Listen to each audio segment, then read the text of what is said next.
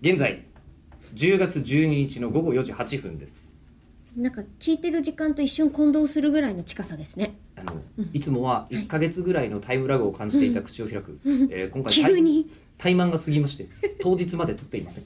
はい急に迫すりいませんくるでなのはでいいきなり、えっとほぼほぼ生放送みたいな普通の対応ができるんですよ、いやー素晴らしいですねそうですよ10月12日の朝9時7分にいただいたあメールがあるんですけど、はいなんとそれが「こんにちは初めてメールします」という方なんですよはいはい、えまあまあーいつも楽しく聞いていますはい先日ボイシーで半月分ほど一気に聞いたのですが、うんああすごいもう過剰摂取ですね、えー大 丈夫心配しちゃってんじゃないですかその中の回ではいエリコさんが最後は「喋りながら死にたい」と言っていたのを聞き、はい、えーふとカール・ゴッチというプロレスラーを思い出しましたはいカールこ多い分言いましたっけ最後喋りながら死にたいって言ったんだとは思うんですけまどあ、ね、我々 もね我々え大体そんなー風に考えてるんで喋りながら死にたいのは我々確かに、確かなんですけど、うんねだからといって喋ることを覚えてるかといったら別問題そうなんです別問題なんです喋りながら死にたいで行為が問題ですからね カールゴッチカールゴッチそうなんですでゴッチさんははい82歳で亡くなるまで一日もトレーニングを欠かさず、晩年でも2000回のスクワットをこなしていたそうで嘘そのトレーニングへの情熱と実力からプロレスの神様と呼ばれている方ですうわーそうなんだそれに対し最後の最後まで喋り続けたいというエリコさんはうんまさにおしゃべりの神様といったところでしょうかたまにオタク文化は宗教のようだと言われますが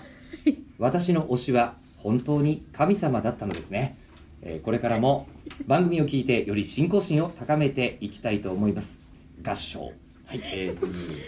信者の方からの信徒の方からのそのキャラクターだったりとかアニメ作品とかゲーム作品とかはい、私が何かお仕事をやっているもの、うん演じているものに「ははー」みたいになってくれる言い方として、まあ、宗教っていう言い方をするのは理解できるんですけどええおしゃべりしてるってただの垂れ流しじゃないですか。はいそうですねうんね、その状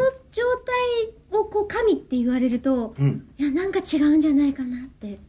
まあね、すごい推しはあのだからつまり、えっと修行だということじゃないですか。押してる側がえ